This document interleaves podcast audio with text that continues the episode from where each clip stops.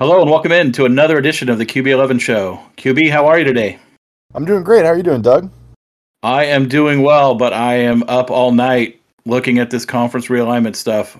Where are we going to end up? Where's the, where is the Pac twelve going to end up? Where are all the schools in the Pac twelve going to end up? With U S C and U C L A jumping ship, leaving the Pac twelve and ninety-five years of history in this conference behind and going to the Big Ten as of twenty twenty-four. What does that mean for the Pac twelve? Will it exist at all? And what does it mean, particularly in our case, for the Oregon Ducks, as well as the rest of the schools in the conference? A lot to talk about on this topic. Yeah, well, Doug, I can I can tell you one thing. I can tell that you're definitely not panicking, because I haven't been getting minute-by-minute updates on every tweet by every insider from every every network over the last two or three days on coaches alignment. I think you're taking it really well. I think that you're not obsessing over it at all, and that you have really you have, you have a control on the situation. Is that your sarcasm voice? That is my sarcasm voice. Yeah, it's certainly been uh, a crazy day. I know it's for fans. It's been a crazy couple of days. I'm sure for the people inside inside Oregon and, and the powers that be and making these decisions and looking at their options, it's been even more hectic. Yeah, absolutely. I mean, it's been it's been stressful as a fan to look and watch, and we've run a couple spaces and we've we've talked about it in public a little bit, but um, I would comfortably say that in terms of Pac twelve people, you and I have probably done the most research um, and studied as this as much as you possibly could, given the circumstance um, of anybody. So I think I think we're in a pretty good position to talk about kind of where we think all the different Pac twelve schools fall in realignment. What happens with the Pac twelve? Does it cease to exist, or um, or or does it kind of get crumbled back together somehow? So. Real quick, before we get into the school-by-school breakdown, just a little bit of background. Uh, first off, if you go back to our very first episode of the Q B eleven show, we talked about this possibility on that episode four or five weeks ago. So for those of you who haven't listened to that yet, there's some background information there that may be helpful as we get into this conversation. And then also a lot of other good conversations we had on that on that edition as well. Um, secondly, you know, let's talk a little bit about the money situation. So The the Big Ten and their new T V deal, now including U S C and U C L A, is expected to pay out somewhere around one hundred million dollars per year per school.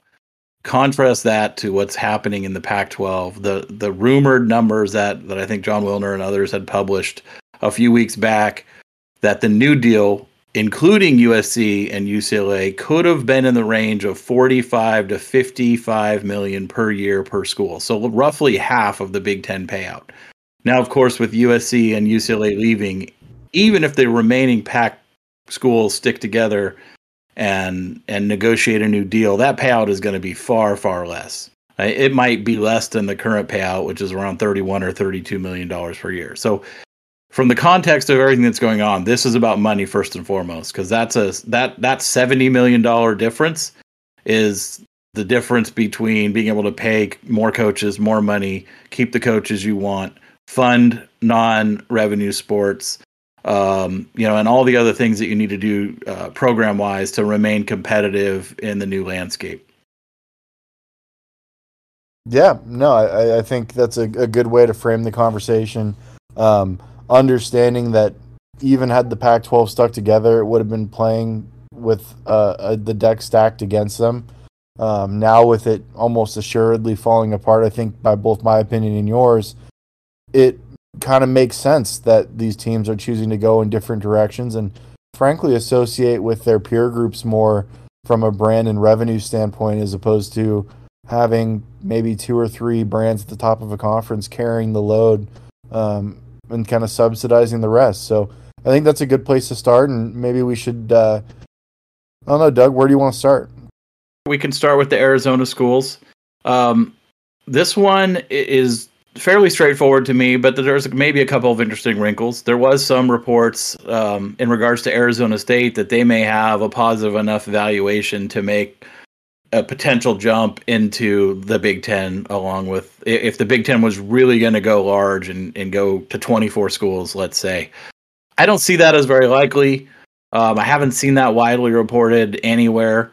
Um, I think what has been reported pretty consistently, and we can just lump Arizona and Arizona State together in my mind, is that both of those schools, you know, applying for, you know, being interested in jumping into the Big twelve.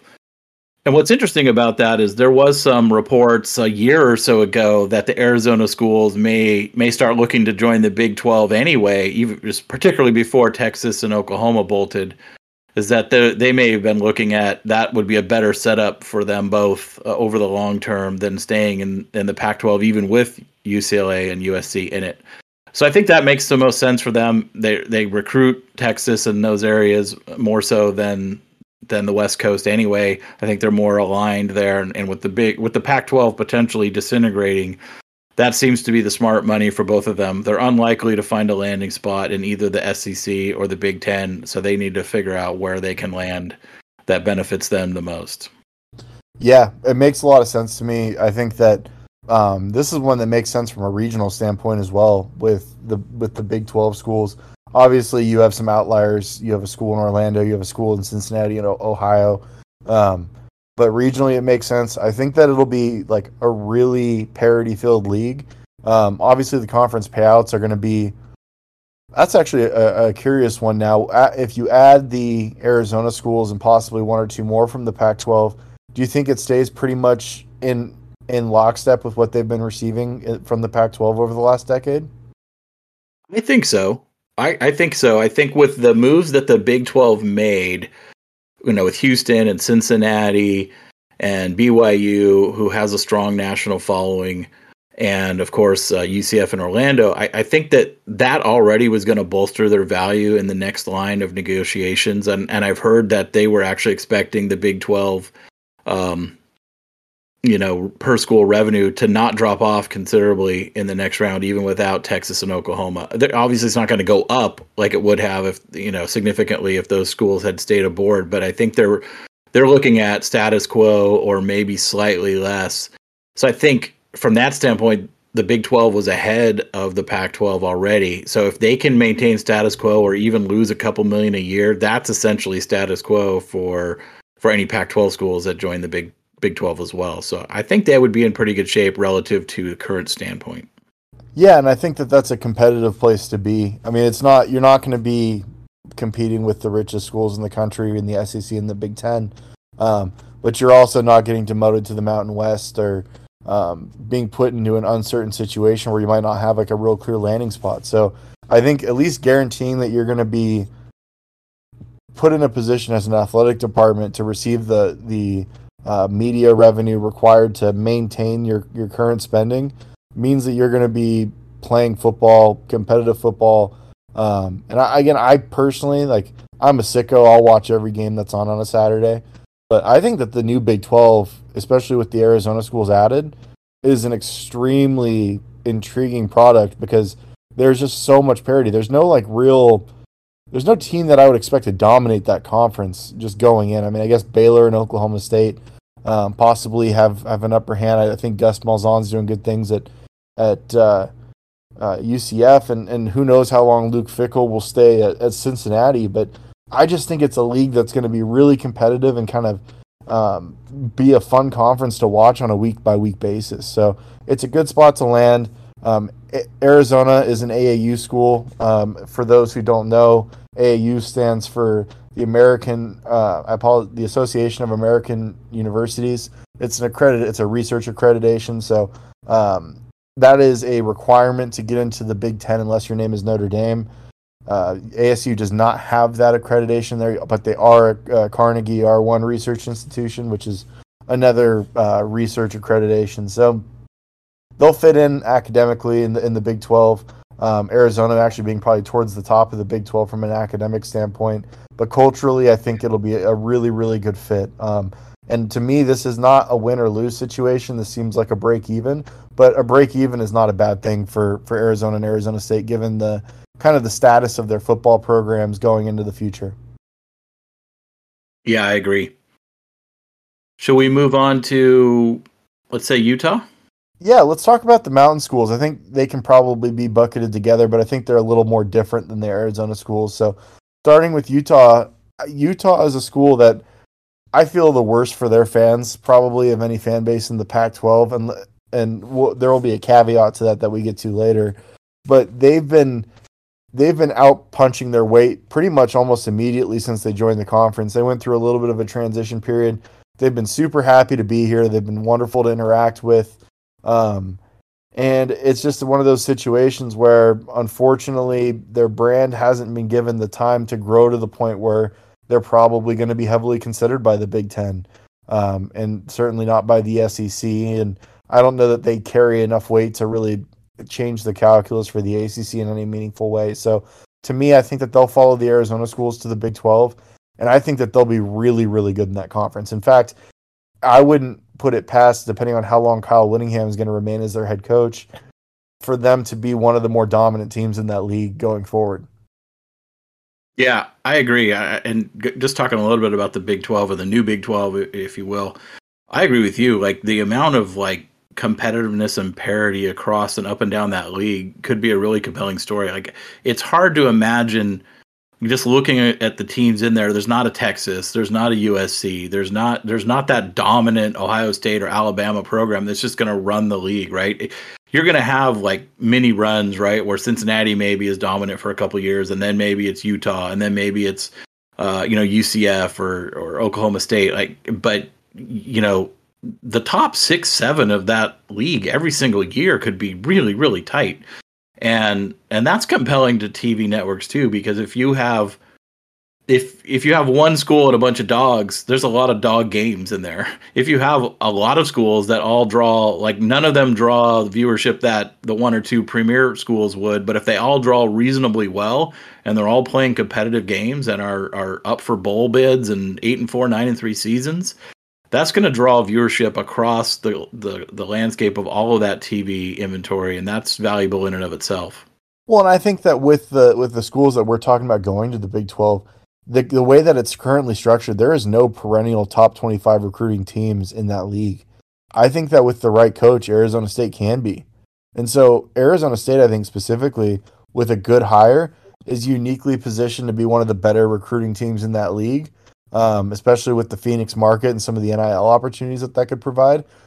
I think that both the Arizona schools and Utah are in a position to go into that league and instantly be in the top half, as opposed to being in the bottom, well, outside of Utah, but the Arizona schools are kind of like around that six, seven, eight spot in the Pac twelve. So to me, I think that this is an opportunity for both of those teams in Arizona, and then obviously Utah to continue to win, but to kind of like raise their standards for winning a little bit.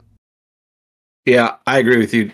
Going back to Utah with what you said at, at the beginning about this is an opportunity for them to really be a dominant team in this league, in that in that new league, um, and and continue to build on the momentum. They've they've had ten years of momentum building in the Pac twelve, and that doesn't have to all go by the wayside. They that can catapult them into this new Big twelve and really be a valuable uh, jumping off point for them.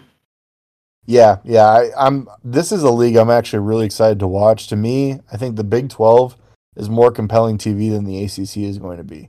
Um, so I'm, I'm, I'm genuinely looking forward to seeing how these teams shake out, especially with the group of five teams that have jumped up. Teams like Houston, teams like Cincinnati, U C F, and then you obviously have B Y U as an independent going.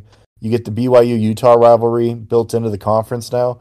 Um, it's it's going to be a really fun league to watch.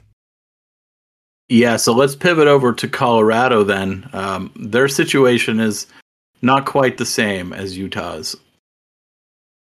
No, they're currently at a low for their program, possibly historically, which is really weird to see because in the eighties, nineties, and even the early two thousands, Colorado was like a national title contender. Like they were a legitimate perennial contender nationally, and it's just been so mismanaged. And the hilarious, most ironic piece to this, Doug, I don't know if you thought about this, is Mike Bone is the one that hollowed out the Colorado athletic department. He's the one that made these three consecutive garbage hires that got them to where they are, and he's now the athletic director at U S C, who's taken them to the to the Big Ten. So it's a situation where Colorado really needs to show some kind of administrative commitment to football. Otherwise, they're going to be a bottom feeder in this league. But because of the market they're in, because of the, the historical brand that Colorado is, I think that they can get it turned around, and I think in a league where there's more parity, it'll be easier for them to compete and build their brand back up to where, not where it once was, because I don't know that they'll ever be national title contenders again, but being a consistently competitive force in that league. I mean, it wasn't so long ago that they won the they won the South and played Washington in the Pac twelve title game. Colorado's in a really appealing place. It's a great school, another A A U school, in the which is basically in the Denver market with Boulder not being too far away. I I want to see Colorado succeed, and I actually think that the Big twelve is a better opportunity for them to succeed than the Pac twelve has been. For sure. I think Colorado has never been able to successfully pivot their recruiting to the West Coast, and that's really, really hurt their chances in this Pac twelve. And and being back in the Big twelve in a more natural recruiting footprint, you know, with Texas in the Midwest, you know, area, I think could really help them, um, you know, land more talent, start to build that program back up. And like you said, they can be they can be a bowl team, you know, in that conference and within a reasonable amount of time, given the right leadership and direction and coaching hires. Um, and I think they're, you know, in the Pac twelve, it's hard to it's hard to see a path where they could have ever gotten out of the basement. But I, I see that path for them in the Big twelve, in the new Big twelve. Well, I think they were on the path, but I think that because of the revenue differential between the Pac twelve and other conferences, they they lost their, their chance right away. I mean, they made a great hire in Mel Tucker.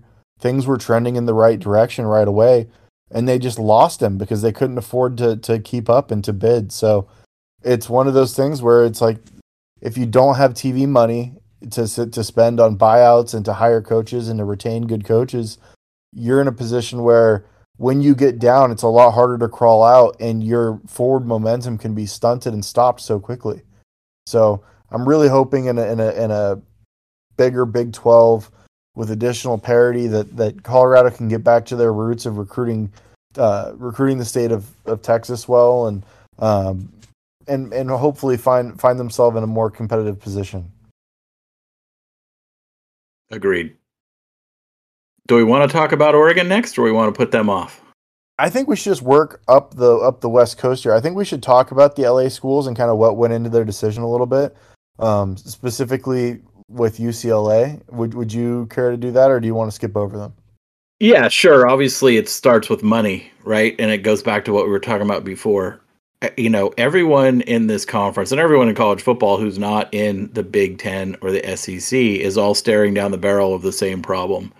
A revenue gap that was, you know, a couple of years ago, ten to fifteen million dollars a year is now growing to going to be fifty to seventy million dollars a year. And that is, that is unsustainable for any program in the country who wants to compete at the highest levels of college football. So that's really what it comes down to first and foremost. Um, you know, U C L A has not been a, a, a program that has been well run or well managed, you know, at the athletic department levels or at the university levels for, I don't know, twenty years. Uh, you know, they kind of had a couple of okay seasons, you know, back in the late two thousands and early twenty tens. But, you know, even that was, you know, eight and four, nine and three, made a couple of Pac twelve title games, got blown out. Um, so the question I have about U C L A is not why they went. Obviously, they're, they're going for the money. This is also going to allow them to continue to support a wide range of non-revenue sports Uh, at a at a high level, which is, I think, important to their athletic department and important to the university. Same thing for U S C.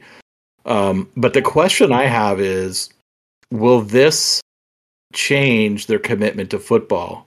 Will this make them actually start caring enough to compete at the highest levels in football again and start investing in, you know, coaching hires and coaching staff and, and other support personnel and all the things that real football programs in at the elite levels of college football invest in? Or will they just be happy to take the paycheck, you know, go six and six and, you know, fund the rest of their sports and hang out at the beach? That's the question I'm curious about seeing. Yeah, but at least you have the option, right? Like, they, they have a seat at the table. And so I had this argument with a fan on Twitter yesterday about Nebraska. Like, oh, well, Nebraska made the wrong decision going to the Big Ten. Did they? Because here's the deal. Every program falls into a rut. Everybody loses for a while. Everybody makes a bad hire. Sometimes programs make two or three bad hires in a row. But here's the deal. When you're down and you finally make that good hire and you, you're crawling your way back up that totem pole, nobody can come in and steal your coach if you have the same money that they do. And so even if U C L A stinks, if they stick with, stick with you, Chip Kelly for too long, whenever they decide to get their you know what in order, and and they do make a good hire, because of their position in L A, in the L A market and in the Big Ten now, they're they're going to be very difficult to poach. This isn't going to be a, a, a Mel Tucker situation where Colorado is just finally getting the wheels turning and getting some forward momentum, and then they lose it all immediately because someone just comes in and rips their coach away from them. So I think that, yeah, I'm, I'm, I have questions about the short-term viability of Chip Kelly and the commitment to football with U C L A. But the the deal is is that you're going to have one hundred million dollars a year that you didn't have before rolling into that football program. Whenever you decide to flip that switch on and go go spend some money and hire some coaches, and if they start winning, they're going to be able to maintain that momentum. They're not going to be in a situation where your coach is just getting ripped away to go to a program in the S E C. Absolutely. As far as Nebraska goes, I don't know how, how anyone could seriously ask that question right now. If you didn't move to the Big Ten, you're sitting where Oklahoma State or Texas Tech or one of those, whatever other Big twelve, you know, team is you're talking about right now. Like that would be a, a much, much worse place to be. Yeah, I mean, not that Nebraska would ever be at risk of being left out just because of how rabid their fan base is. I mean, even with a four-win season, Nebraska's a top twenty most-watched team last year, right? So that fan base shows up, packs the stadium, no matter how good or bad they are. But it doesn't it, it doesn't make it makes it easier for Nebraska at some point to be a good football program when they're when they're eating at the big boy table and they have the money to spend. And so, um, in, in a world where there's going to be such a vast difference between the haves and have-nots now, you, just being at the table, even if you're losing up up, up front and you're not winning as many games, and in the case of U C L A, you're going six and six or five and seven, that's fine for a short period of time because you have the resources to get the the, the ship on the right path again. Absolutely. I guess that brings us to U S C. Yeah, the uh, should we play the the Empire music from Star Wars? I think uh, we should. They're going to be the like the big evil villain in all of this, but frankly, they did what exactly anybody else would have done in the same situation. They had a bunch of value that they weren't capitalizing on in the Pac twelve, but the Pac twelve was unable to give back to them um, because of incompetence at the conference and, frankly, at the athletic department level at U S C over the last ten, fifteen, maybe even, not really, probably about fifteen years since Pete Carroll left. So I don't blame them for making this move. I, this was the smart move for them to make. They were never at risk of being left out, but if you're going to make the commitment to hire Lincoln Riley, to play the N I L game, to build out your support staff, why would you not go take all that extra revenue that you can pump back into the program? There's there's no reason for them to sit here and subsidize a bunch of programs who don't care about football, which we're going to start talking about here in a minute with the Northern California schools. But there, there's just there's no reason for it. So I, I think this was a smart decision, um, a very obviously smart decision for U S C. Um, I, I think it's fitting that they brought U C L A with them. They've secured the L A market for the Big Ten. They're they're they're both A A U schools. I mean, it all it makes sense on every level, and uh, I think it's going to be really compelling television to watch them play a Big Ten schedule. Yeah, as we talked about on that first podcast, U S C was always going to be the catalyst for this move. They were always going to be the team that had to move first. Um, so that's not surprising. And and I agree with you. It's totally the smart move. I don't blame them, you know, in, in the least. And nobody should. I mean, you have to follow the money and you have to do what's best for your school because every school is doing that exact same thing. Um, yeah, I mean, it'll be great to watch them compete in that conference. Um and see how they do stacked up against those schools. And Lincoln's got to earn his paycheck and the athletic department's got to make the investments that, that that school has not made for a very long time. And I know they've already started it in the last year, you know, the last six months, but they need to continue to make investments that they've been putting off for, for a very long time. But I mean, who isn't going to want to watch, you know, U S C versus Michigan or, you know, Ohio State on a regular basis. I mean, there, there's just there's a lot of good football line matchups available in that in that conference now. And not that there wasn't before, but even more so. And we could talk about this from more of a macro perspective too at the end, but I just think that adding the L A market to the Big Ten actually pushes the Big Ten ahead of the S E C. Maybe not in the short term, but definitely in the long term. Oh, totally. It's a power move, and it's the power move that the Big Ten should have made, was smart to make, and and I'm kind of surprised they made in some senses, because the Big Ten has generally been a uh, not the league that wants to make waves, right? They've been more reactionary than proactive. Um, but I think this is reactionary to some degree, right? This is a reaction to what the S E C did with Oklahoma and Texas, and going after U S C and then gobbling up U C L A to make sure you get both sides of the L A market was an absolute power move. They now have a conference that stretches from New York to L A, has three of the four, four of the five largest markets in the country. Um, they surround and kind of box out the S E C from from the rest of the country. And, and if they go bigger to where we think and hope they do, they're really going to be a, a four time zone conference, and, and they're going to kind of box the S E C into being, you know, Texas to Florida and, and, you know, up to the Mason-Dixon line. And, and that's a strategic advantage, you know, for the, for the Big Ten, um, in a lot of ways, and particularly in that money, that T V money deal. And I think their, I think their deal, their next deal could be bigger than the S E C's next deal. Um, and it certainly will be pretty close to on par. And like you said, if they're not bigger, if they're not sending more monies to each of their universities, you know, right away, it's only a matter of time, I think, before that happens. It's also a big power move on what the future of the playoff looks like. And we can talk about that at the end too. Yeah, one hundred percent agree. I think just the S E C is living off of huge brands and really rabid fan bases in a super football crazed part of the country.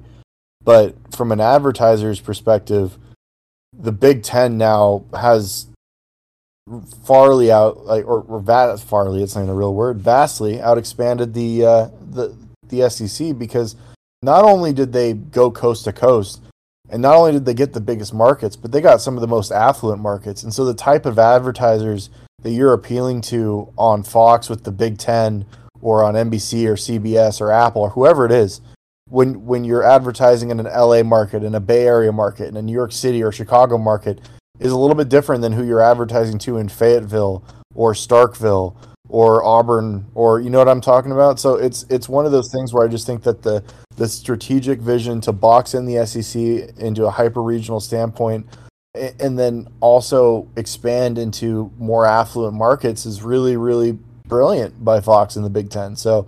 Um, and I, and I, again, I think it was also a cultural fit, like where you have a bunch of A A U schools and a bunch of upper campuses that look at the world from the same place, um, who who would be fine affiliating with one another.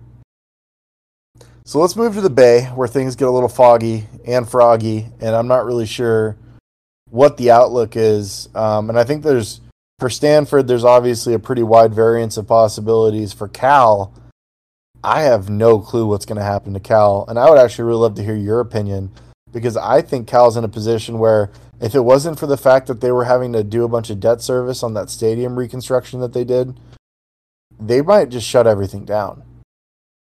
Yeah, Cal Cal is the mystery of the Pac twelve to me in all of this. The one that I'm I'm sitting here going, where's their landing spot? I, I guess they're best possible hope is the Big Ten wants to go really, really, really big, get both Bay Area schools, go to twenty-four teams, and brings them along. I, I, I guess I that seems so unlikely to me, but I mean, I, I have heard that floated. I don't know how credible it is or how likely it is. I don't think it's likely. But if that doesn't happen and the Pac twelve doesn't survive, they're not going to the Big twelve. They're not going to the A C C. They're not going to the Mountain West. I, I mean, I guess they try to go independent and play some weird hybrid schedule of Mountain West and Big twelve teams or something. Uh, or they fold up. I, I don't know where else their options are. I, I don't see it. I've been doing some research on, on their revenue numbers um, and their expenses over the last few years. and they're consistently running a deficit. Like, they are running – they're not just running a deficit, but in twenty nineteen they were a fifty million dollars deficit with a twenty-four million dollars gift from the state to help bail them out. So they really ran a seventy-five million dollars deficit in fiscal year twenty nineteen. Wow. I don't know how that's sustainable at all. No one goes to their games. They're pretty bad right now. No one's watching them on television. I just think that that market is just wholly uninterested in football, at least in, at least in the Bay Area teams for football. I, I don't know where they go from here. I think this is going to be the first Power Five school that we see just fold up shop and just call it quits. Like, I don't I don't think Upper Campus and the administration supports the, the athletic department in any real meaningful way. Obviously, they're running writing checks right now to kind of help them, but I don't I don't see that sustaining. I think they see themselves more as an academic institution. I think what you said is right. I, I think that they're they think them, of themselves too highly to go to the Big twelve for obvious cultural, political, and academic reasons. I think that they also think that of the of the Mountain West, and I don't see a I really don't see a way they get an invite to the Big Ten. So independence seems kind of like the only avenue for Cal, and that's a scary thing in twenty twenty-two because building a schedule in the months of October and November is going to be damn near impossible unless you have some kind of scheduling agreement with the conference. But at that point, with these conferences getting as large as they are, why would anybody make that agreement with you? Right, especially Cal. Yeah, you're not Notre Dame. You're not bringing eyeballs to the table. So why would why would the the Big twelve make an agreement with you when they're already going to have twenty-ish teams? Is the F C S an option, or is that just losing more money? I. I think it's far more like, again, I don't really know. The the weird thing is, is they spent, like, Cal was a program that fifteen years ago, like with Tedford, when they had Aaron Rodgers and, and, and Deshaun Jackson and Marshawn Lynch, like, they were a legitimate football program that was drawing eyes, and they had, they had a full stadium every week. Now that place is empty every week, and nobody cares. And it's the weirdest thing. I, I, I really think it's a case study on what happens when your administration actively tries to sabotage your athletic department. So I I don't know. I don't I don't see them going down a level. I think that it's far more likely they just give up on sports altogether. Maybe they just keep the Olympic sports only. Yeah, I could see that. So that leaves us with Stanford next, and I think their fortunes are much stronger than Cal's. Yeah, well, so Stanford's one of those schools that probably could make it if they went independent. Um, I could see a situation where if the Big Ten goes to twenty, um, assuming that the twenty would be Stanford, Oregon, Notre Dame, and Washington, um, then they're obviously in. It's a weird situation, though. They're getting drug along, and everybody loves them because academically they're the, probably the best school in the country. Um, and they bring a ton of prestige and, and research funding to a, to a conference. But from a football perspective, they couldn't be less interested in playing it at the highest level. Like, all of the rules that their administration have made that have handicapped them on the recruiting trail, like, some of that's starting to change. Um, the transfer rules, the no exceptions for athletes for grad school that's causing anyone who redshirts to most likely not be able to stay for their senior season. Like, Stanford has been, like, they are old school. Like, they are not going to be doing the pay-for-play stuff. They're not going to be doing the N I L stuff. If it comes organically, great. If not, it is what it is. You're getting a Stanford education. You should be happy with that is their outlook. I don't know how that fits in the modern college football world, but I still think that they have a really good shot just because of how massive of an academic brand it is and where it's located in Silicon Valley. Yeah, it, they're the biggest anomaly and. in college sports, to be honest, right? Um, because they just, on paper, their football program just has no value at all. And yet there's a real strong chance that Notre Dame and U S C are both dragging them along into the Big Ten because of their traditional matchups and rivalries. And, and you could see the Big Ten taking them because of those things, as well as because of the academics and the research and the endowment, but also the President's Cup, twenty-five straight President Cup wins and all the Olympic sports success and everything else. I know that doesn't add monetary value, but it does add prestige that that the people in the Big Ten love probably just as much as the people in the Pac twelve love. So if you were polling athletic directors, they'd probably all say, no chance we want Stanford. If you're polling school presidents, they're all banging their desk Get us Stanford. So it's one of those things where Stanford scares me, because if you're an Oregon fan and they only want to go to eighteen, Stanford's a legitimate threat to be that eighteenth. They have a they have a very, especially because, no, again, you have a traditional rival with Notre Dame. If you're trying to leverage Notre Dame into a situation where they don't have a choice but to join, removing another game from their schedule like they did with basically U S C, that that that to me is the scariest outcome for Oregon, is that the Big Ten goes to goes to eighteen and Stanford is the eighteenth school. And so yeah. it's it's crazy that a school that doesn't care, isn't trying, is never going to try, and is never going to push to be an elite football program like the other schools that are joining the conference are, is hilarious, but it's the reality of of the richest endowment. I mean, the endowment is larger than the G D P of several countries.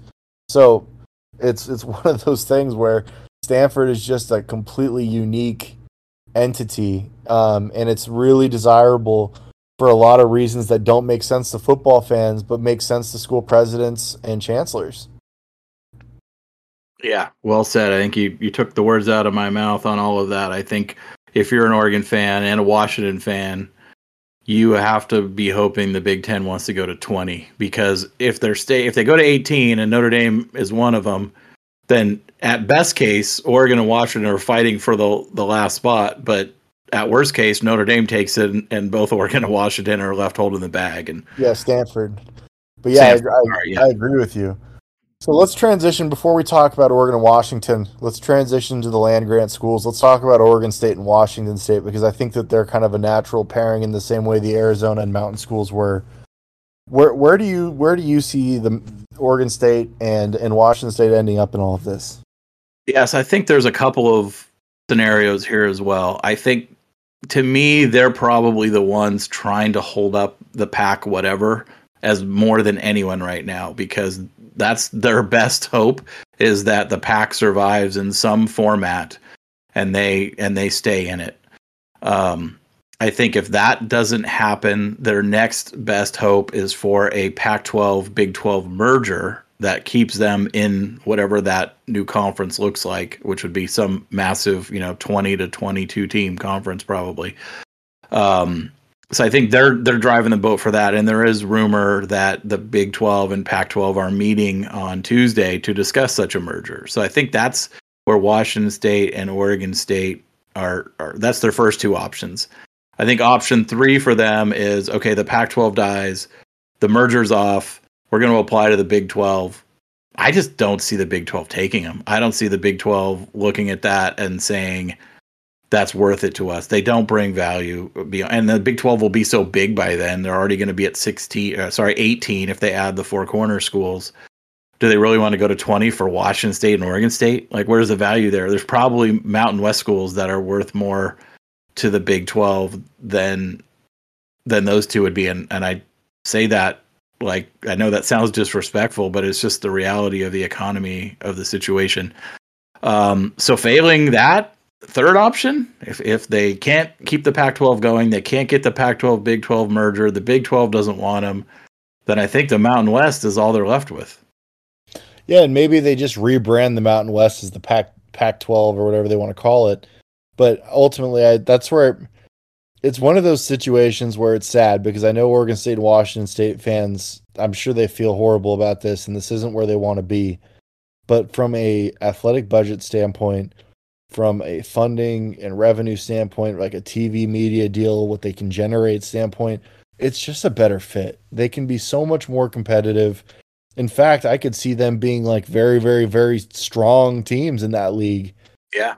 But I just, I don't think that their brands are particularly valuable to the T V networks in a larger setting. So it's a tough situation. I know that playing Boise State and San Diego State isn't what Washington State and Oregon State fans are used to when they've been playing U S C and Oregon and Washington. But I just think that ultimately that's where they end up. And I don't think it's a horrible thing. Like, I think it's a great, I think it's a great fit. I think that they'll win more. I think it'll be competitive.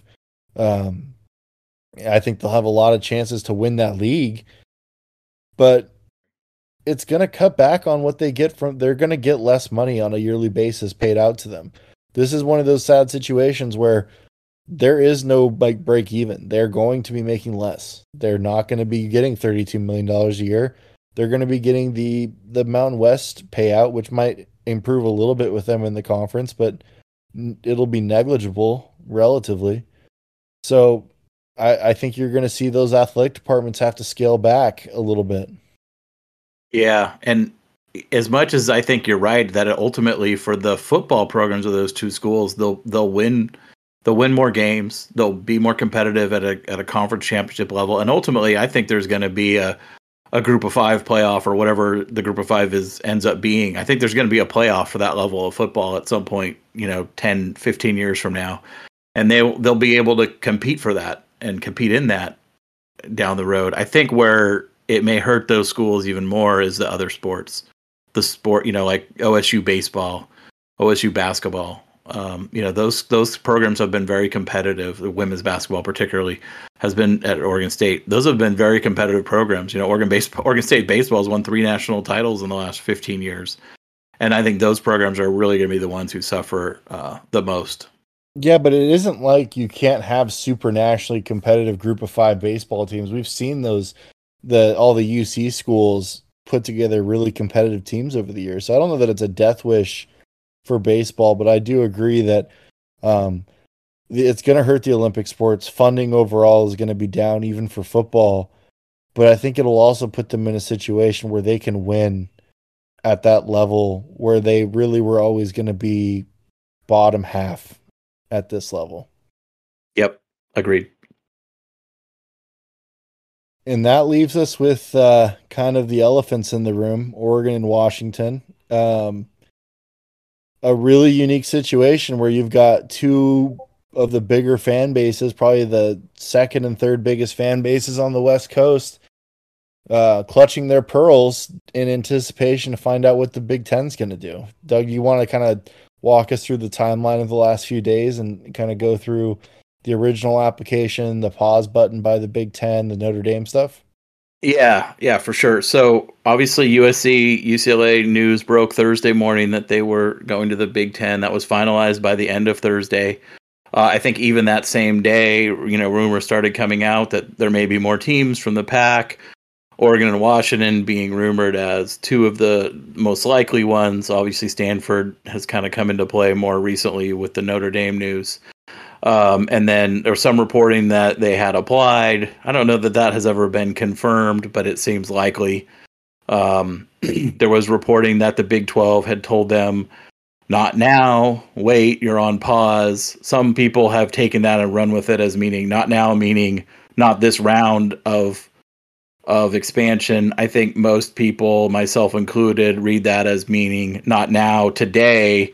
We're waiting on Notre Dame, and once Notre Dame decides, then, you know, then we'll give you an answer. So they could very well move to the Big Ten at the same time U S C and U C L A does. So I, that's on the table. I think that's actually the most likely option for both Oregon and Washington, but it's far from certain. Um, I think, you know, as, as news started coming out, you know, Friday, Saturday about Notre Dame potentially moving over to the Big Ten, then that's kind of, you connected the dots between, you know, Oregon and Washington having to wait and Notre Dame applying, because if Notre Dame goes, that's an odd number of teams. Then there's been a lot of speculation about, okay, does, does Notre Dame go? And then the Big Ten only add one more team to go to eighteen. And then if it's, if that's true, is it Oregon or Washington? Only one gets in. Well, now maybe it's Stanford and maybe neither one gets in. Well, maybe they take Stanford, Oregon, and Washington and they go to twenty. What if Notre Dame says no? Does the Big Ten still add Oregon and Washington, or do they add Oregon, Washington, Utah, and somebody else, Stanford, let's say, and go to twenty? Um, or do they just say, nope, we're good at sixteen, we're going to stand pat, and we'll reevaluate, you know, eight to ten years from now? So there's a lot of range of options for both of those schools, and, and the fans of Oregon and fans of Washington are, are all sitting in, in a very similar situation. And there's actually been a lot of uh, camaraderie between the two rivals um, over the last few days on this, because, you know, we may need each other to both get the golden ticket. Yeah. If I was handicapping this, uh, based on everything that I've read, it seems that Oregon is is in a really good spot to either be the eighteenth or be part of the the, the total twenty. Um, so I think, but I, I also think ultimately that Oregon and Washington are going to move together regardless of what happens. I think that there's alignment by school presidents and athletic directors right now in, in where things are going. Um, my my biggest hope um, as an Oregon fan is that this goes to twenty. We get Stanford, Oregon, and Washington all in. Um, and I think that that puts you, you got all the most valuable West Coast brands plus Stanford um, for their academic stuff and for Notre Dame's purposes. And, and it, it makes a really clean scheduling model at, at twenty. Um, but from a revenue standpoint, does do those schools with Notre Dame bring enough to the table to not shrink distributions? That's the big question. And that's a question where some people have tried to pose the answer as absolutely not because of the valuation that Oregon and Washington got as Pac twelve members. But I will say this for the umpteenth time, what Oregon and Washington are worth in the Pac twelve and what they're worth in the Big Ten are very different numbers, because the quality of opponent on a week, weekly basis is different. The draw of that opponent is different. But not only that, this is not as much about, okay, well, obviously you're adding inventory from a television standpoint to put or those additional games by adding two teams or four teams on on T V. You, you're adding that inventory for the whole conference. So everybody's going to play in those new slots. So it's not just Oregon and Washington and Stanford and Notre Dame that would be playing in those two additional slots. It's the whole league. And I think that there's such a premium for that type of league with the brands that are exist in that league that it would be large enough of a distribution to compensate for whatever Oregon, Washington, or Stanford don't bring individually. What are your thoughts on that, Doug? Yeah, I agree. And I think the, the one of the other reasons for that is these television networks have slots they need to fill. And right now, if you're at the bottom end of the Big Ten pecking order for those slots, which right now the bottom end of that pecking order is the streamers, Amazon and Apple, and E S P N. And E S P N needs to fill these time slots. They have E S P N, they have E S P N two, they have E S P N Plus, they've got A B C. They only have so many games, you know, already locked up. They need they need time slots. And and so they're looking at the calculus going like, okay, we can pay the Big Ten for a couple of games, which allows the Big Ten to add these extra schools. Or we can say, no, the Big Ten doesn't add the extra schools. And now we're forced to go pay the Big twelve or the Pac twelve or whatever's left of the Pac twelve for these games. And that's a much lower value to, to E S P N. Would you rather televise Oregon versus Iowa? Or would you rather televise, you know, Texas Tech versus Utah or, or or Colorado or something? It's a no-brainer. Yeah, it is. And so it, that's that's the one piece of this that I think has been getting missed by some. Um, but I also understand that it the, the numbers for the Big Ten are likely better just adding Notre Dame plus one, like for on a per-school basis.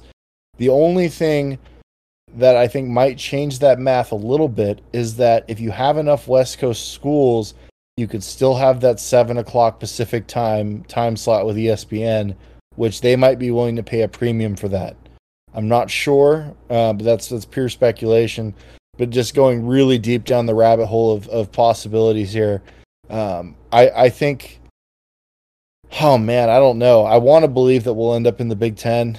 Um, I think that the Oregon and Washington brands are valuable, but it's going to come down to Notre Dame. And I, if if there's no Notre Dame, I really don't see the Big Ten extant, expanding past sixteen. So hopefully the silence by Notre Dame and the lack of saying no um, is a, is a kind of a yes, a yes in progress. Um, but we'll we'll have to kind of wait and see how it works out. Worst case scenario for, for Oregon and Washington, in my opinion, is let's say the Big Ten says no for some reason, Notre Dame doesn't move, or whatever whatever the reason might be, Stanford gets taken. I think the A C C is absolutely begging you to join at that point, because adding two teams to the A C C allows them to renegotiate that nasty contract they're stuck in. I think that the A C C is kind of the soft landing for Oregon and Washington. And I think that's more desirable than any kind of Big twelve or Big twelve, Pac twelve merger for both of those schools for a number of reasons. I'm glad you brought up the A C C, because one of the other things I've seen reported and talked about so much by people online is, oh, well, now the now the S E C is going to blow up the A C C and steal all their best brands, and the Big Ten is going to join in and steal some of them as well. And Uh, I don't want to go too deep into it on this podcast, but you know, you can look at me on Twitter and follow the other stuff on Twitter that I posted about. I'm happy to talk about it on Spaces at length, which I have already. But the A C C grant of rights appears to be very, very strong um, and very, very cost prohibitive for any school to exit. Um, and no, adding Oregon and Washington doesn't open up the grant of rights. It doesn't allow schools an escape hatch. Notre Dame leaving doesn't allow schools an escape hatch. That's not true. Um, so you're right. What the A C C absolutely should be doing right now is actually hoping that, that the Big Ten doesn't take Oregon and Washington, and actually hoping, obviously, that they don't take Notre Dame either, um, because then that is their that is their opening. Oregon and Washington are by far the two most valuable brands left in the marketplace. Um, No, they, they, they're way above and beyond anybody in the Big twelve and anybody else in the Pac twelve from a from a value standpoint. So if the A C C is looking at this as an opportunity to, you know, A, stay viable and stay alive, you know, longer term, and B, open up their E S P N contract and renegotiate it and maybe get, uh, you know, more money out of that on a on a total and per school basis, then adding Oregon and Washington, and maybe maybe also adding a couple more schools, whether they be current Pac twelve schools or current Big twelve schools, but just from a scheduling and logistics standpoint, um, that might be the best move for the A C C. And I think I think you're right. I think that is probably the the worst case scenario for Oregon and Washington right now. But don't be don't get it twisted. That is still a far, far, far worse scenario than going to the Big Ten. Yeah, I mean, you're talking probably about a forty or, I mean, best case scenario, probably about a fifty million dollars deficit from the Big Ten to that. And so even if you don't, even if you have to accept a less than full distribution from the Big Ten, it's still a far better deal for Oregon and Washington up front than it is to go to the A C C. So I, and I, I think that that's something that probably hasn't been discussed enough as a possibility. If you're getting, depending on what the T V networks and what the additional inventory looks like, Um, that they'd be adding to get to twenty, maybe you just see Oregon, Stanford, and Washington take a seventy percent cut or a sixty-five percent cut of of the total distribution, which, if you're Oregon and Washington, still puts you two x in the lead of the A C C and the Big twelve. Right. And it does two other things. It gives you it give, that eventually will turn into a one hundred percent cut, right? If it's six, seven, eight years down the road, you're eventually going to get a full share. And then secondly, you're in. You're in the big the big two conferences. You have a seat at the table. You're protected forevermore. It's it's well worth taking the hit in the short term. And it's not even taking a hit, because it's still a raise relative to what you've been used to. True. Yeah. So, yeah, I think I think that to me, I think that's probably what ends up happening. If I had to like hedge my bet and say, all right, I think that the corner four, that's the Arizona Mountain schools, go to the Big twelve. Oregon State and Washington State uh, go to the Mountain West. I think Oregon, Washington, Stanford, and Notre Dame go to the go to the Big Ten. And I would assume that the the three schools um, from the Bay up are taking a percentage cut, not a full a, a full distribution, if based on the way that the numbers look currently. And I think that all because. It's been pretty clear throughout this negotiation, if you've been following it from the from the Fox and Big Ten side, that there are more bidders than there are inventory currently for with the Big Ten, which is a great position for Oregon to be in, because maybe you wouldn't be considered otherwise, but you might be one overvalued by the uh, you might get overvalued based on the inf- the the overinflated value of Big Ten content at this point in time. But it also puts the Big Ten in a situation where, fine, if we don't have to pay him a full cut, there's no reason to not bring him in, because it's additional inventory for us to broadcast. Exactly. And additional brands that have our Big Ten logo on their chest. And and and that's a and it also keeps football alive in the Northwest, because it becomes a very, very scary situation from the Bay Area North if Oregon and Washington aren't in a power conference. Um, and I think it also allows you to consolidate on the West Coast. It makes scheduling a lot cleaner. In my opinion, a twenty-team conference is kind of perfect. I mean, you can make arguments for sixteen being better, um, but it, with the way that it would be set up in this case, where you would have five teams on the West Coast, you have your four permanent rivals for the most part within within like a short flight or driving distance, and then you have your four rotating games that you get through every team home and home in six years, or five. Yeah. So your five rotating games. So, um, and and that's if they go to nine games. There's a chance they could want to go to ten to get through that rotation faster, but I doubt it. Yeah, funny enough, ten actually works better. A ten-game schedule works better with eighteen teams than twenty, but you'd only have two permanent rivals, which I don't think is enough for the Big Ten teams anyway. No, there's too many trophy games existing between Big Ten rivals. I think that a four-permanent rival setup is actually best for the current Big Ten teams too, because there's been a couple conversations about what it looks like in the Big Ten with three permanent rivals, and some teams are going to have to stop playing teams that they've played on a yearly basis for eighty, ninety years. Yeah, twenty teams with five of those being on the West Coast just logistically makes so much more sense than only having two or even three West Coast teams that it just doesn't it doesn't make sense.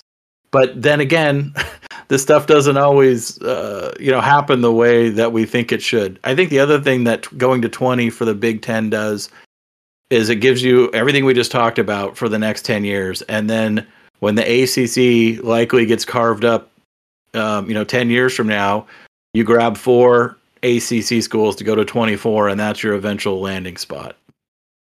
Yeah, I agree. I think at that point, it's a pretty clear who those four too. Like you try to get Georgia Tech, Virginia, U N C, and possibly Duke. Yeah, Duke or B C, one of those two probably. Yeah, and you can saw, and with Georgia Tech specifically, you're able to get into the Atlanta market, which is crazy for a Big Ten school to be in the Atlanta market. Um, but again, from like an academic standpoint, they align better with the with the A A U institutions in the Big Ten. So we'll see how it all ends up working out in the end.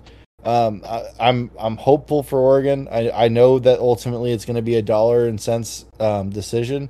I think that the investment that's been done by Phil Knight and the the boosters and the university and over the last twenty-five years is enough, but we won't know until we get that acceptance letter um, and, and we get admitted into the conference. So it's going to be a stressful four or five days, maybe even longer, depending on how long it takes for a decision to be made on Notre Dame's part until we hear what's going to happen. Um, but, man, if it does happen, I am so excited for the future of Oregon football. It's going to be a really, really fun ride. Oh, absolutely. This revenue gap has been what we've been worried about and talking about and stressing about. Um, you know, for months and actually even years now, and and this solves that problem in one fell swoop. It gets you into the Big Two, where ultimately you need to be. Because I do think ultimately, if you're not a member of those two conferences, you're not playing for a national title. You're not making the playoffs. You're not relevant in the biggest levels of college football. So you got to get there. Yeah, and uh, if if Oregon gets accepted, we'll we'll run an emergency pod. I mean, there are so many topics to go over in that case. Um, so fingers crossed, hopefully we all get in. Um, Oregon State, I think, will remain a permanent rival. Just it'll be a permanent rival on the out-of-conference schedule, which is good for Oregon State because I think that at least if they're mo- if they're moving down a level, they'll have a consistent check coming in um, from, from a rival that they play on a yearly basis. Yeah, we can just pay them to come to Odson every year, right? Something like that, if we want to be pompous assholes, right? We'll see how that unfolds, but we got to make it into the big first. Yeah, that's the that's the biggest piece to this puzzle. So let's move on to our final topic here. So we're going to take a break from from over-unders for the week, and we're gonna we're gonna revisit that on the next pod, assuming Big Ten news doesn't break between now and then. And we were talking about what we're going to be doing here is going through our list of the top twelve coaches in the Pac twelve. This is head coaches. We're going to start at twelve. And we're going to go to one. We're going to talk a little bit about each, maybe where we differentiate on our um, in our rankings. Uh, and I think we might have a little bit different criteria. For those of you that don't know, Doug's a big data nerd, so he put together this matrix with all of his different weights and how these coaches are going to fit in. And so I think his his will be a little interesting relative to mine, where I just kind of shot from the hip and just went based on what I think about each guy. So, um, Doug, who do you have at number twelve in your coaches list? Yeah, let me preface this by also saying, you know, there's some projection involved here, right? Like, we don't have track records on on Dan Lanning as an example, and we don't have long track records on a few other coaches on the list as well. So there's there's obviously some some projection going on, as well as past results as a head coach. And then for those um, coaches who don't have a long head coaching record, or maybe have a head coaching record at a different level, we're, we're also projecting based on coordinator experience and other things that they've done. So for me, I looked at it in my matrix in the standpoint of recruiting, maximizing your talent, what is your scheme, X's and O's capabilities, and then I kind of had a category for intangibles, and I gave everyone a one through five rating on those things, um, and then weighted them appropriately to come up with my my overall score. So number one on my list, um, yeah, twelve to one. We're gonna work backwards. We're starting at the bottom. All right, number twelve on my list, uh, Colorado, Ca- uh, Carl Durrell. Yeah, me too. He stinks. Um, the fact that they hired him really speaks to the financial bind that the Colorado athletic department's in. I'm not sure they could have made a bad hire, but the fact that they made that bad of a hire and then he made a worse hire at offensive coordinator with Mike Sanford. Um, I, I just don't see this ending well. I think he's by far and away the worst coach in the conference, which is saying a lot when you consider who I have at number eleven. Um, but do you have any other thoughts to add on Carl Durrell? He so he was below average on all four of my my metrics. The only person to to hold that distinction. Yeah. So at eleven, I've got Herm uh, Herm Edwards, coach at Arizona State. It's one of those things where I think if you would have asked me this question going into the twenty twenty-one season, before all the sanctions and uh, speculation and all the rules that were broken came out, and all that, that bombshell that was dropped on that uh, Monday morning, I would have had him probably in my top half of the conference. And now, because of the complete and utter dysfunction, the fact that he's a sitting duck, that he his roster is completely transferred out, they're incapable of recruiting due to just the the circumstances they find themselves in, I think that Herm is probably pretty easily the second worst coach in the conference. What say you? So he, he ended up number ten on my list, but it, it's very close, and he easily could have been number eleven. I think he's probably getting the bump for me just because he does have a, a decent track record prior to everything falling apart. Um, so that probably helped helped him hold on to the tenth spot. But but to your point, if we did this a year ago, he's probably in the top five or six. So he's falling like a stone. Yeah, yeah. I don't think he's going to be there for too much longer. Here's the question: is will A S U be out of the conference first, or will Herm Edwards be out of the coaching seat first? Excellent question. Um, I, I guess if it's whether you consider out of the conference being an announcement, then yes, they will be out of. The, they will be announced as moving on to a different conference before he's fired. But actually leaving, I would say no. He's fired first. What happens first? Does A S U play their first game in the Big twelve, or does Herm Edwards get fired? Well, for sure, Herm Edwards gets fired before they play a game in the Big twelve. You say that, but that athletic director is not firing him, and that athletic director is not getting fired unless the president gets fired. And so they're going to have to take out three guys to get rid of Herm. So we'll we'll see what happens there. But um, who did you have at eleven? So I had Jake Dickert at eleven. Um, mostly this is just due to lack of track record. Um, so I, I had him as below average in recruiting and average in all the other categories, and, and he ended up slightly ahead of Herm, but again, could go either way. Yeah, so I had Jake Dickert at ten, so we had those flipped around. I thought he did a really good job with uh, Washington State down the stretch last year, especially considering the conditions under which the previous coach had been fired. Um, I think he's a good defensive coordinator. I think he did a good job at Wyoming and has done a good job adjusting to Washington State on the defensive side of the ball. Uh, don't really have a track record of him hiring coordinators or assistants, so we don't really know what we're going to get yet on that. But um, considering where Washington State is as a program, I don't think this is a bad spot for him to be. I just think it's a spot where we just kind of don't really have a good sample size yet. Yeah, agreed. Excellent. So who do you have at nine? At nine, I've got Jed Fish. As do I. So I think we both agree here. I want to hear your reasoning first, though. Yeah, so again, I actually ranked him as average on all four categories. Again, there's a lot of projection here. I mean, his recruiting looked pretty good last season in his limited time. You know, he pulled in T-Mac. He, he had some other splashy recruits. This go around, though, as we covered on a, a recent pod, like they've loaded up. They got sixteen commits, but I don't think a single one of them is a four-star even, maybe one.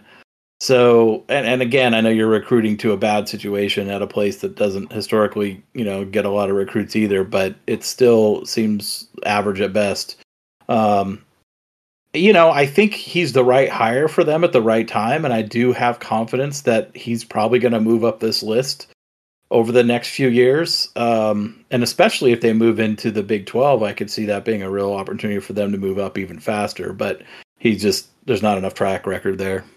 Yeah, I think that you can raise the profile for recruiting at a school like Arizona without showing up in the blue chip ratio. Like I, I'm not, I'm not sure. I'm not looking at each individual recruit that they're bringing in, but they were at a very low point from a recruiting standpoint before he showed up. Obviously, he made some really big splashes last year on the trail. Took full advantage of kind of some of the consternation at U S C, Oregon, and U C L A, um, and so. I don't expect them to recreate that on the trail this year. So maybe my expectations were a little bit lower on the recruiting trail, but I think he did a good job. The one thing I'd say about Arizona last year is, yeah, they won one game, but they played hard and they were actually competitive in several others. And he turned over that roster in a major, major way. I mean, forty percent of that roster is different than a year ago.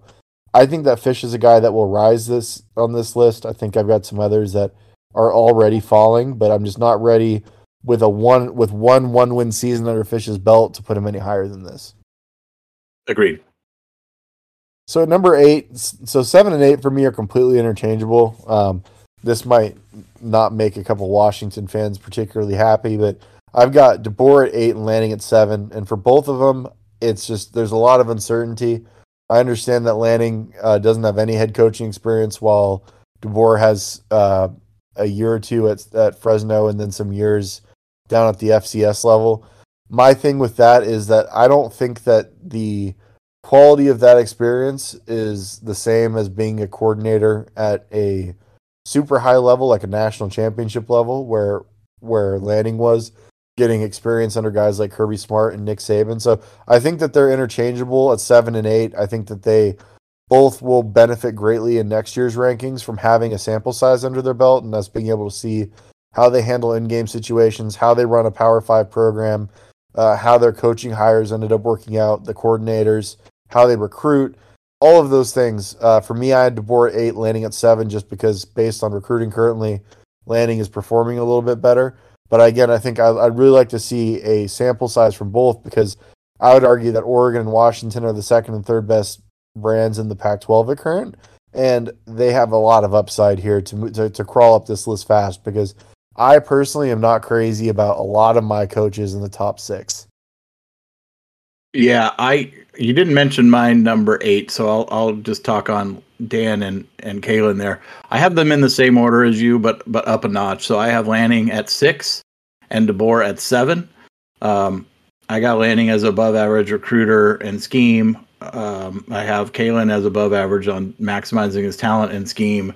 And then I, I gave them both a slightly below average on intangibles because I think we just don't know yet on either one of them. Um, I think uh, it, it's really close between the two. And like you said, I think I expect both of them to move up this list over the next couple of years because I do think they're both going to have success relative to their their current schools and what the, the their, where those programs are at. So. Um, but let me just well, talk about my number. Yeah, go ahead. So I think who I have at six is who you have at eight. Correct. Who do you have at eight? I have Justin Wilcox at eight. That's I am not. I am not that high on Wilcox. I know the pe- a lot of people around this conference love to love on Justin Wilcox. I just don't.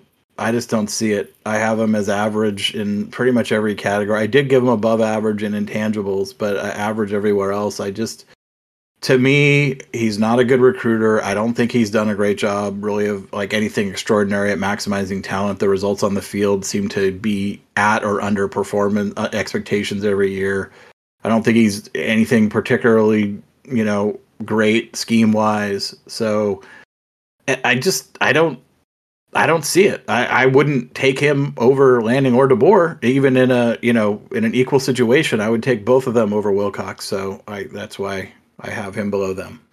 I agree with everything you just said, but I know, because I have a track record, that Wilcox is an average coach.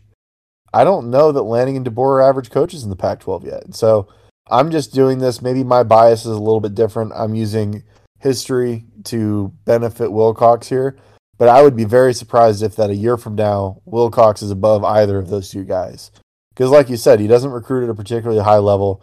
We talked about a lot of the institutional problems that are at Cal, so it's not all his fault.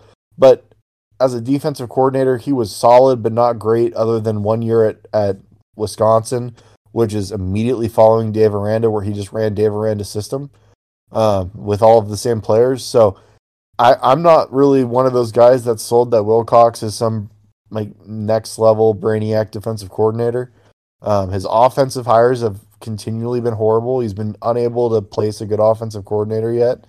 Uh, quarterback play, the inability to recruit a quarterback has been a problem.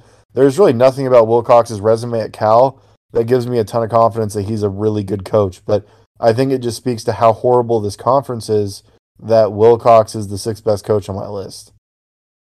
You just mentioned someone, you know, who's who's primed to fall down this list and who's really living in their current spot based on past performance, and and in my mind, past performance that's getting further and further in the rearview mirror.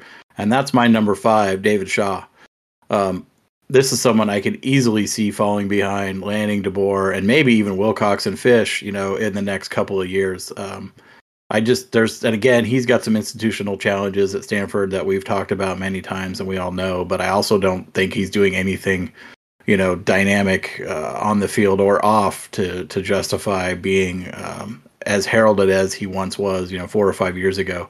His scheme is dated. He refuses to change it. He's stubborn and obstinate about it. Um, and I think that's holding him back. I I agree. So I, first of all, I, have sh- I had Shaw at five, and I could see him falling down this list further. So th- there's two sides to this. There's the institutional side, and then there's the Shaw side. Institutionally, the fact that they were they were unprepared for the early signing period really kneecapped their recruiting efforts for a short period of time there. It seems that they've been starting to get get athletes admitted a little bit earlier so that they could compete for some of the higher level kids that they were getting previously, which is going to help them over time, but it's going to take time to get those guys cycling back into the into the uh, program and and and kind of filling out the two deeps. Um, the inability to keep redshirt seniors, I think, has been a problem for a program like Stanford. But also, Shaw is, I think, the only coach on this list, except for the guys that haven't been head coaches before, who's never fired an assistant. Never. Their defense has been so bad for so long that I don't know if there's, like, incriminating evidence that's being held against Shaw, but there's no reason that defensive coordinator should still be the, the, the coach at Stanford. Offensively, I've been, I've been, I kind of disagree with you at least a little bit. I think that they've adjusted to the personnel. They haven't had good offensive lines. They haven't had good running backs. They've been having to rely on quarterback play and throwing the ball a lot more. Um, but I still think that they're lagging behind in some sense offensively, mostly due to personnel, because their offensive line, again, has not been good since Bryce Love was there. And that's been a long time now. So, I, I don't really know. Shaw's on this. Shaw's high on this list because he's one of two coaches that are currently in the conference that have won the conference. He's won a Rose Bowl. He's won, I think he won a Fiesta Bowl as well as a head coach. He's won at a high level there. It hasn't been recently, but just because of how poor some of the other coaches are or, or some of their resumes are, I think he fits at five perfectly. Who you got at number four? I've got... So I've got Smith at four, uh, head coach at Oregon State, Jonathan Smith. I I think he is a better coach than this, but I think that the program that he's at keeps him here. I think he's getting more out of his roster than you should expect to get out of that roster, specifically given the low level of quarterback play he's gotten. Like, he got a lot out of guys that were not very good players, guys like Jake Browning.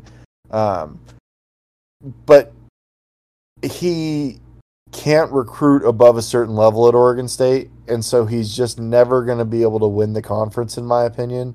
or be able to kind of take that next step and become a more nationally prominent pr- team. And so for me, he's just kind of stuck at four. Um, I, I just think that the coaches above him have just accomplished substantially more. But I don't know that the coaches above him are necessarily better coaches. Yeah, I, John. It, it's hard to judge a coach like Jonathan Smith just because of the situation he's in, right? Like he seems to be doing, you know, punching above his weight class, if you will, at Oregon State. You know, he gets he's he gets really high marks from me for maximizing the talent he has. Um, I think his scheme work is really strong. I think he has strong intangibles. I mean, his recruiting is average, but how can it be better than average there? Like, you're handicapped uh, in recruiting. So it, it, he's a tough person to evaluate. I have him and Chip Kelly tied, essentially, between th- the third and fourth spot, so you can put him either way. But um, I, I think he's a perfect fit for Oregon State, um, and he's he's maximizing everything he can do there, and, and good for him and good for their program. It's funny that you say that about Chip Kelly. So for me, obviously, Chip Kelly's record at Oregon, um, all the the ten and eleven win seasons, the national title appearance, the uh, Rose Bowl and Fiesta Bowl wins are vastly superior to anything on Smith's resume. But I also just did it this way, too, where neither one of them are particularly dynamic recruiters. But if I was just going to hire an offensive coordinator, I'd rather have Kelly than Smith. And so for me, Kelly was a no-brainer at three. Smith was a clear four. Um, how do you how do you feel about Kelly? Is that kind of where you have him? Yeah, I, I was mostly judging him off of what he's doing now at U C L A. Um, but you know, I gave him a five in scheme. I gave him you know high marks and ma- and and talent and maximizing his talent and um and the intangibles. Recruiting, I mean, that's probably below average for what he should be doing at that school with where they're located and the resources they have. So that's always been his problem there. Um, yeah, I mean, I c- you could make the argument for putting Kelly above Smith, and I wouldn't disagree with that argument at all. Uh, you know, I, I just kind of think Smith is getting more out of his situation than he should, and Kelly is probably getting less than he should. So that's kind of what broke the tie for me. See, I don't think that Kelly is getting less out of the talent than he should. I just think that he's recruiting less talent than he should. He's less out of the situation. It's like it's one of those situations where, like, if Chip it's Kelly fault. recruited, it's like, his fault he doesn't have better talent. Yeah, yeah, it's his fault. And so, like, if Chip Kelly recruited like Mario Cristobal, Chip Kelly might be the best head coach in college football. Like, from an X's and O's standpoint, I'm not taking anybody on this list over Chip Kelly. I'm just not, not offensively. Right. No, and me so, and I, and I really like Lincoln Riley, but there's just no chance. Like, Chip Kelly has one of the most sophisticated run games in college football. He, I mean, he has the N F L background. I, I just, I really like Chip Kelly as a coach, as a play caller. I can't stand him as a recruiter and a C E O, and so he's hard stuck at three for me. I think he'll fall down this list if guys like Lanning and DeBoer perform well. Um, but it sucks because he does have that run at Oregon, which is, I mean, his run at Oregon is better than any of these coaches' runs in their entire career. That's true. So That's that has to be factored in on some level. So I'll be, I'll be interested to hear what you have for one and two. Um, I have Whittingham at two. Who do you have at two? Also have Whittingham at two. I know that probably goes against conventional wisdom with a lot of the experts who make these lists. Um, and I, you know, I, I couldn't argue too strongly against putting him at number one, but I guess I will. Um, I think his recruiting is above average for his situation. I think he does as good or a better job as, of maximizing talent as anybody. So he got, he got the full marks for me on that one. Scheme-wise, I think I gave him above average there because I, I don't know that he has a set scheme that he's beholden to, but I think he's really smart about adjusting his schemes to his talent and to the situation, you know, year to year. And so I give him marks for that flexibility. And then I think he's he's at top of the board as far as the intangible stuff goes. His teams are always prepared. They're always ready to play. They're always motivated. They're always, you know, maximizing you know, what they they should get out of things. I guess you could knock him a little bit for, for starting the wrong quarterback last year, but he did quickly adapt. So, you know, there's there's kind of the flip side of that as well. So for me, he's a strong two, well above number three. Um, I have him, you know, not close to number one, but not far either. Like I, he's, it's not like neck and neck, but but he's a clear number two. Yeah, I, I think that Whittingham having Ludwig locks him in at number two. Because the problem for them has never been defense. It's been the offensive side of the ball. And ever since Ludwig has got there, they've been able to really step up and perform at a higher level. Whether it was the Tyler Huntley year in twenty nineteen or now with Cameron Rising in twenty twenty-one going into twenty twenty-two, I think that Ludwig is a really, really good fit for what Whittingham wants to do philosophically. And I think that's kind of what separates, uh, I think a lot of things separate Whittingham and Wilcox, but I think the ability to find the coordinator that fits is one of the biggest pieces. He found the offensive coordinator that can be the yin to his yang offensively to his defensive philosophy. I think that Morgan Scally is a good defensive coordinator. They, I think that they annually get more out of their roster than anybody else in the conference. But I think that they're just, I don't think that there's enough upside left in that program to push him to the number one spot over, over Lincoln Riley. Yeah, I, I agree with that. So moving on to Riley, um, he was the number one for me. Uh, pains me to say it since he's the coach at U S C. But, I mean, how many playoffs has he been in? Um, you know, he, he, he took over seamlessly at Oklahoma, and you could say raised their profile even after he took over, you know, as a, after, you know, as a first-time head coach there. So uh, he's obviously a top-notch recruiter, and, and along with the rest of his staff, um, does a pretty good job of maximizing his talent. His scheme is is certainly strong, you know, top five offensive minds in the country. Intangibles, you know, I have no reason to say they're not at least above average. So he he checks all the boxes there and comes in in the in a pretty solid number one position. Yeah, certified quarterback whisperer, back-to-back Heisman Trophy winners, um, multiple playoff appearances. I think they won the Big Te- Big twelve three straight times with him as the head coach. Might be four straight times. Like uh, he has a, a very, very strong resume coming into this conference, and I think it immediately puts him at number one, especially given the fact that he's going to be recruiting to the best recruiting brand in the conference. So, yeah, Lincoln Riley is an easy number one for me. I actually think that there's a pretty solid gap between him and Whittingham. Um, but again, I think that this list overall just speaks to while this why this conference is splitting. Because they've made horrible hires. And they've sat on bad hires, and there hasn't been the motivation or the money from an administrative standpoint to right the wrongs of bad hiring. So um, this is a this is a, a crazy list relative to... I was listening to a Big Ten podcast the other night where they did this with that conference, and I would argue that the fourteenth best coach in the Big Ten is probably the sixth best coach in this conference. And that says something. That wouldn't surprise me at all. I, I think what you said about bad hires and sitting on them and, and everything else just goes to one of the reasons why this conference is disintegrating and U S C and U C L A left, although...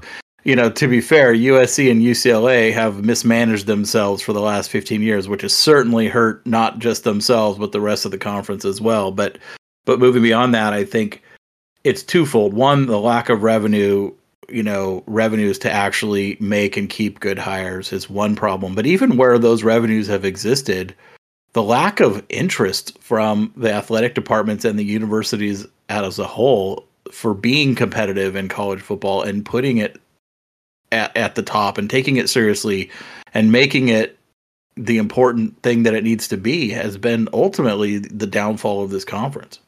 Yeah, no, I agree. And, and I think that hopefully the schools that get a second chance in a bigger conference, whether that's the Big Ten or the schools that go to the Big twelve, like I, I hope that they realize the mistakes that they made and they learn from them and they don't just write it all off as Larry Scott's fault, because while Larry Scott is largely responsible for the crumbling of the Pac twelve, so are the administrations and, and, and the athletic directors. And so I'm really hoping that we see we see some accountability and course correction on their behalf.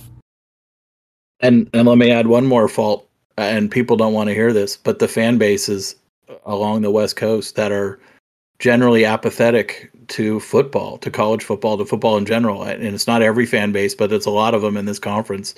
And ultimately, it doesn't matter how good your commissioners does or what kind of T V deal you have or anything else, if if the fans aren't watching and tuning in and going to the games and buying the merch, that that that apathy will have an effect on the conference, and I think ultimately did. I think that's the number one thing that is causing this conference to fall apart, is that lack of fan apathy. I agree, but it's also leadership and lack of quality product that is that is causing the apathy. It's it's it's oh. both. I, I I agree, but I think it's a combination of all things. Yeah, that that's fair. It is both. Because, again, you look at Cal as a perfect example. Look at what Cal was back under Jeff Tedford, and look at what Cal is now. It's not even a shadow of what it once was. Like, Cal used to fill that stadium up. It used to be a crazy environment that we didn't want to go play in. Now, it's a library. It's three quarters empty. No one's there. The team that's playing in it doesn't have any talent. The coaches are uninspiring. They're underpaid.